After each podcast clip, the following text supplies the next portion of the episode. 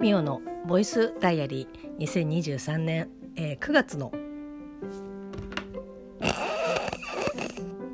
くがつの、えー、じゅうさんにちじゅうよっかの振り返りを行いたいと思います。ミオのボイスダイアリー、この番組は私ミオが日々起こったことをつらつらと喋っていく声日記ポッドキャスト番組です。よろしくお願いいたします。もうね、撮ろう撮ろうというふうに思って、まあ、朝を迎えておりますけど、ちょっとね、えー、舞子さん家のまかないさんをあちょっとだけと思ってポラポラって読み始めたら、あの止まりませんでしたね。あ、もうこの時間みたいな感じででしかももう記憶がね、すでにこう抜け落ち始めている、昨日のこともあーなんだっけなとかっていう感じになり始めてるので、とにかくね、すいません、あの本当はじゅうさんにちとじゅうよっかは分けて話そうと思っていたんですけど、まあ、とりあえずねとりあえず、とりあえずっていうか、もうあの記憶があるうちに記録をねつけていこうかなというふうに、えー、と思っております。よろしくお願いいたします。まずはですね、えー、とくがつのじゅうさんにち水曜、えー、水曜日ですけど、あそう水曜日ですね水曜日はね、まああの生理が始まってこうあきついなっていう朝で一日のスタートを切り出したんですけど、なんかねこの日はまたすけくんを送る全然前、まだ日がちょっとまあ昇り始めてるけど、空がねこうオレンジ色とこう薄い水色、なんかなんとなくうーん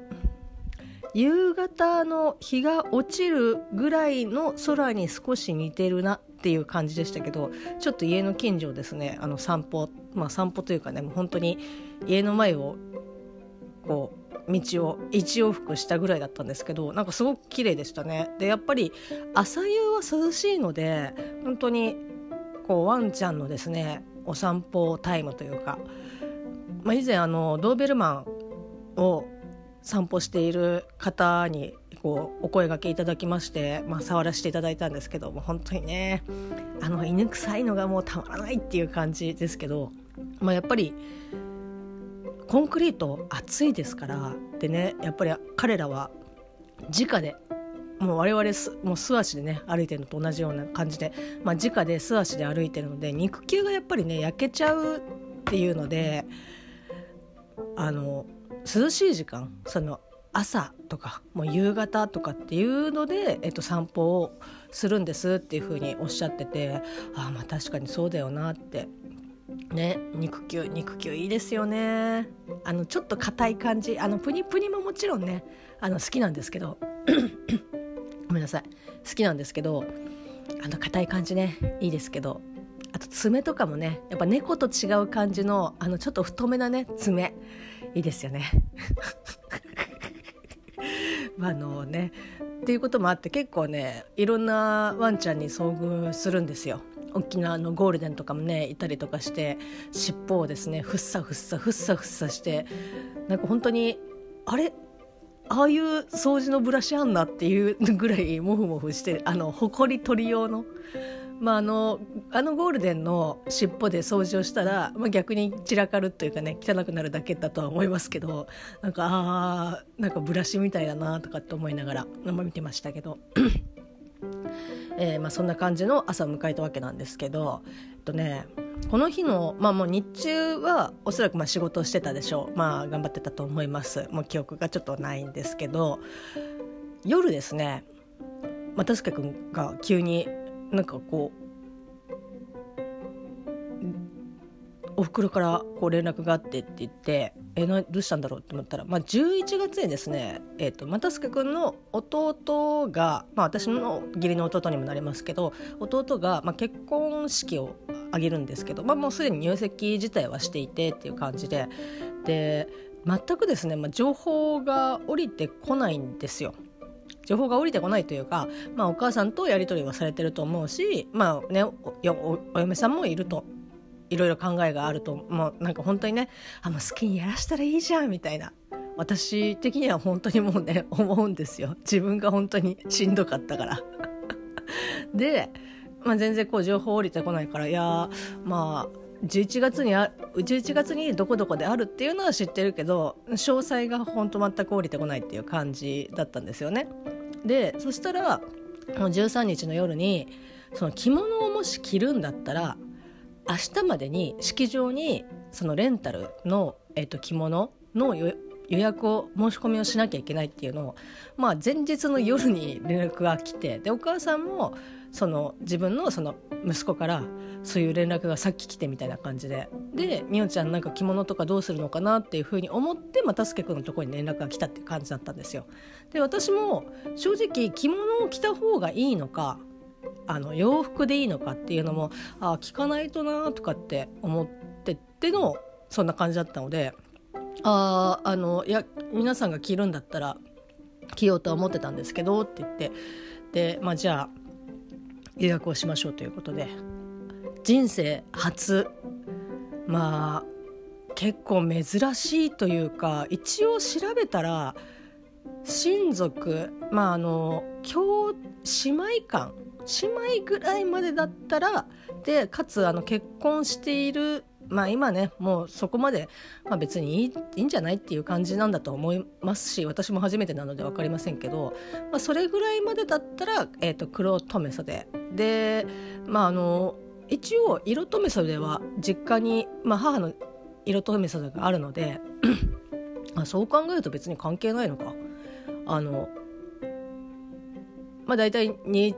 じゅうに、さんじゅうだいぐらいとかで、まあ、こう見込んでみたいなっていう、一応なんかこう区分けみたいなのは昔あったみたいですけど、まあ、今そんなに気にしなくてねいいんじゃないっていう感じなので、まあ、ぶっちゃけ色留め袖でも、でもいいかなとかって思ってたりはしたんですけど、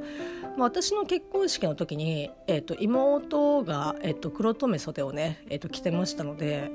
あ着た方がいいのかなとかって思って、で、まあ、結果あのやっぱり妹は着るって言って、で、まあ、お母さんももちろん着るっていうことで、あじゃあ、あの着ますみたいな感じでいろいろなんかこう調べて、で本当だったらそういったレンタルするにしても、まあ、試着っていうか合わせみたいな感じとか、こういう柄がいいなとかっていう風に見る、見れると思うんですけど、まあ、今回のところはこうカタログでどれにするみたいな感じでサイズ表があって、あじゃあ身長これだからとか、え見丈ってなんだっけみたいな、あ長さねみたいな感じで、もうバタバタバタって言って決めてっていう感じだったんですけど、なのでね人生初黒留め袖、まあ次着ることはないとは思いますけど、まあないことはないと思いますけど、いやほぼないと思いますけどということで、人生黒留袖初めてですけど、まあ、髪もね今も本当にもう真っ二つに切りたいなっていう風に思っている気持ちを抑えながら夏過ごして頑張ってね、あの伸ばしてましたけど、まあ、髪もねやってもらうので、もうこれだけこれだけの長さとボリュームあったらもう好きにできるでしょっていうぐらいの長さがあるので、まあ、いいかなという風に、えー、と思っております。であとね、まあその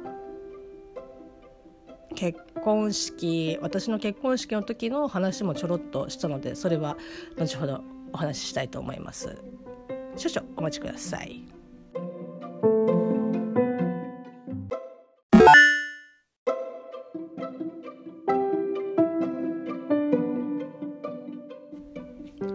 お待たせしました。なんかこう朝喋り始めると喋り始めるとお腹が痛くなるというね、このシステムどうなってんだっていう感じですけど大変失礼しました。はあ、えー、まあねちょっと時間があれなので、もうじゅうさんにちぶんだけを喋ることに決めました。もうじゅうよっかをねまだギリギリ記憶が残ってますので、それを頼りにですね帰ってきたら喋ろうかなって、こうやってどんどんずれ込んでいきますけど、まあ、あのじゅうさんにちくがつのじゅうさんにちの、えー、水曜日に黒留め袖をですね選び、あこれがいいかなみたいな感じで、まあ、レンタルってね金額っていくらぐらいなんだろうってパーって調べたら、まあもちろん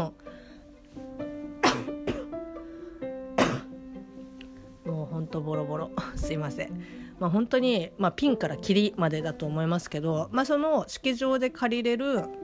レンタルのお着物は一番マックス高いのがえっとななまんとかだったかな、確かそれぐらいだったと思いますけど、まあそんなねそんなのはもう別に借りれない借りれられないし、まあこう一番あの下のやつ金額が、まあ、さんまんからだったんですけど、いやまあさんまんだったらなとかって思って、でまあいろいろネットで調べると本当に安いところは安いんですけど、まあまあこの初めてだし、まあもうねいやちょっとここがとかっていうのも、まあ、失礼になっちゃうとあれなので、いやもうお金多少かかってもいいからきちんとした方がいいかなと思ってで選んでっていう感じだったんですけど、でまあこう黒留袖の留袖の話は、まあ、無事に、まあ、こう終わやり取り終わって、で、まあ、その後に又助くんのとこういろいろ話をしていて、で、まあ、こうこのミオのボイスダイダイアリーのえーとまあ、前番組っていうか、まあ、こ, このボイスダイアリーのができる、えーとうん、携帯の始まりみたいな番組が一応あって、で、まあ、プラットフォームはこのポッドキャストではなくてツイキャスで喋ってたんですけど、まあ、知っている方は知っている、知らない方は知らないっていう感じだと思いますけど、えーと、ミオの、えーと、さんびゃくろくじゅうごにちハッピーアワーというですね、まあ、こういった本当に一日のことを喋る、毎日、えーと、しかもツイキャスなので、えーと、生配信で喋るっていうことをですねやってた時期があったんですよ。いちねんできてたかな、できてなかったと思いますけど、やっぱ毎日ねこうやってあ明日喋ろうとかじゃなくて今日喋るみたいな感じだったので、結構ねやっぱスケジュールっていうか日々の生活をしているとなかなか難しいと思うんですけど、まあ、そんなことをやってたりとかして、で結婚式結婚してからとかもそうですし、まあ、あの結婚式前のこう準備の話とかもこうちょろっと、まあ、してた、してたりとかして、まあもう本当にしんどくてしんどくてみたいな。でえらい結婚式のって幸せになるため、まま、もうね幸せになるべくしてだと思うし、大変なこともたくさんあると思うけど、あれなんか幸せと真逆の方にどんどんなんか走ってる気がするっていうぐらい、本当人生のワーストランキングに入るぐらい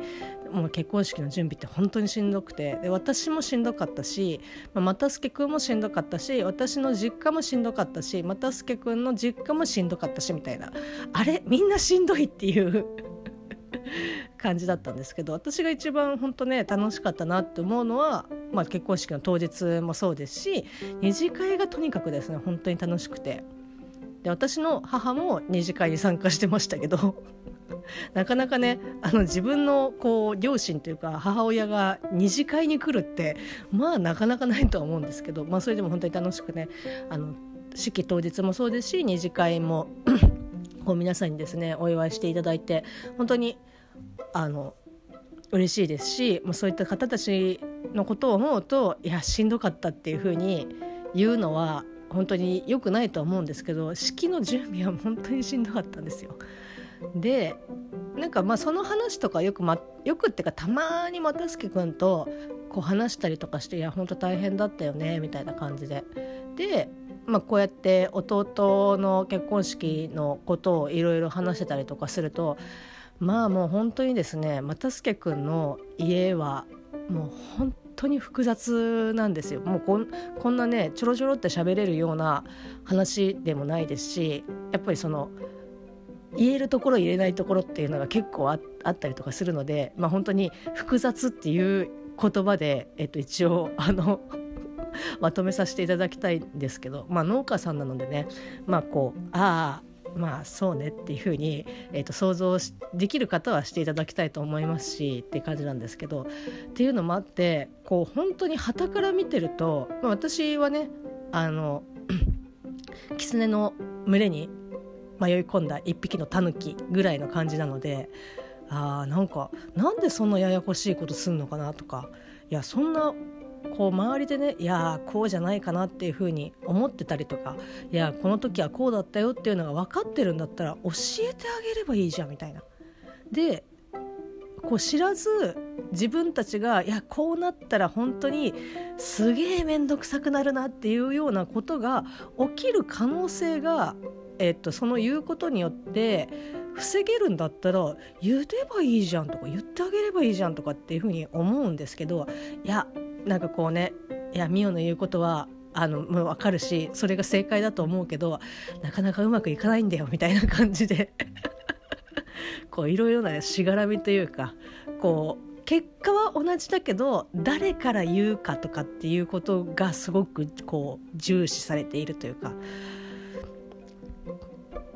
くっそめんどくせえなって思ったりとかしますけど、まあまあそこはね、あ、まあ、もう別に好きにしたらっていう、まあ知らないけどっていう知らないけどっていうか私は言ったよみたいな、だから言ったじゃないですかっていう感じになると思いますけど、まあ、本当ね、だからまあじゃあ分かった、ひゃっぽ譲ってもし弟くんから又助さんに又助さん又助くんに、えー、と何か結婚式のこう相談とかそういうのがあったら絶対に言ってあげなよみたいな、ここだけの話でっていうことで言ってあげなよって言ったら、うんそれ分かってよみたいな、こいつ絶対分かってねえなと思いながらこうそんな話をして、でまあ そ, そんな感じで、まあ、私たちの結婚式のもうこんな感じだったじゃんみたいな感じで話をしてたら、あのですねこう衝撃の一言こうその時食らいましたね。あのあまり記憶がないという又助くんがえっていや記憶結構もう今だから言うけどさみたいな感じで、私もその式の準備の時にいやこういうことがあってこういうことしたんだとかっていうことをこの時初めて、まあもう言ってもね、で又助君がプリプリ怒り始めたらまたそうやってあのタコみたいに膨れてみたいな感じで言えるぐらいのもう間柄にはなったので、まあまああの怒んないでねみたいな感じで。実はさっていうふうに、えっと、話をしたんですけど、あそうだ、いや全然大丈夫だよとかっていうふうに言ってくれましたけど、なんと又助くんは記憶がないという、式準備中のほぼほぼ、まあ、あの断片的には覚えてるけど細かいところは本当に覚えてないし、なんだろう、あの頭がもうその式準備の記憶を封印しようとしているという、まあ、一種トラウマに近いんだと思うんですけど、それぐらいですねちょっと、まあ、私もしあ こ, こ, のこの家っていうかこの母親はきついなっていうような感じに思うぐらいですから、その渦中にいる又助くんはいや本当にいやかわいそうだなとかって思う、話を聞いてる限りだと。もちろん、えっと、記憶が残っておりませんので多分こうだったと思うみたいな、でその当時自分がこれだけは死守せねばっていうことしか考えてなかったっていうぐらいだったんですよね。なのでこう今あのいろんな人と話をしてたりとかすると、まあ、あの私たちの結婚式の話とかももちろん出たりとかして、でいや本当になんか申し訳ないんだけど俺あの時の記憶ほとんどないんだよねみたいな、あの忘れてるとかじゃなくてもうあの封印されてしまっているオート機能でこうガチャンガチャンガチャンガチャンって言って、まあ、あのチェーンソーマンでいうとあれですね、あのデンジ君のあのこう扉みたいな感じだと思うんですけど記憶がないっていうことで、あ結構ねなんかこうかなんかしょんぼりした感じでしょんぼりした顔でその時に私にこう言って、私もその時初めてああそうだったんだっていうのでね、なんかちょっと本当にあこの人守らねばっていうふうにちょっと思いましたね、うん、もちろん、まあ、おばあちゃんもまだ元気だし、まあ、お母さんも元気だしっていう、私の両親もまあ元気だしっていうことで、まあ、でも最終的に一緒にこうねあの過ごすのは又助くんですので、まあこう仲良くねあの過ごし夫婦で仲良く過ごしていければなっていうふうには思うんですけど、彼の過去にそんなことがあったっていうのを初めて知ったので、なかなかねもう本当に冗談抜きでマジで本当に記憶がないんだっていうふうに言ってるぐらいですから、あ相当負荷がかかってたんだなって。でまあその当時はそんなことは知らないですし、まあ、私ももう本当に結構追い詰められてるみたいな、で又助くんも追い詰められてる、まあ、どっちがきついかっていうことは、まあ、天秤にかけるつもりはないですけど、お互いもう本当に余裕がなかったので、あまあそりゃ喧嘩っていうかあれだけねあの罵声を浴びせ合うみたいなことは確かにするよなっていう感じだったので、まあまあもう、えー、はちねんはちねん経ったのはちねんは経ってないかはちねん経ってななねんぐらいもうふわっとしてますけど、まあ、ごねん以上、まあ、こう結婚生活、えー、と過ごしてます、えー、とその前とかはね、まあ、こうお付き合い期間とかはまあはちねんぐらいとかですけど、まあ、それでもやっとなんかこう分かって、ああなんかこうそういう時がないことが一番いいけど、もしあったとしたらサポートとか思ったりとかっていうことはしていかないといけないなっていうふうに思いましたし、本当に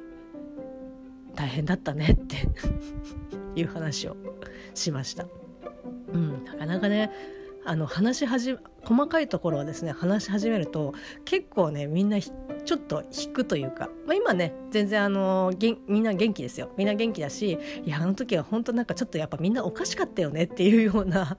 ことを言えるぐらい今冷静に普通の人間になってますけど、まあ、当時はみんなねあの顔つきがもう全然違うっていう感じでしたので、うん、本当にもうお母さんなんか常に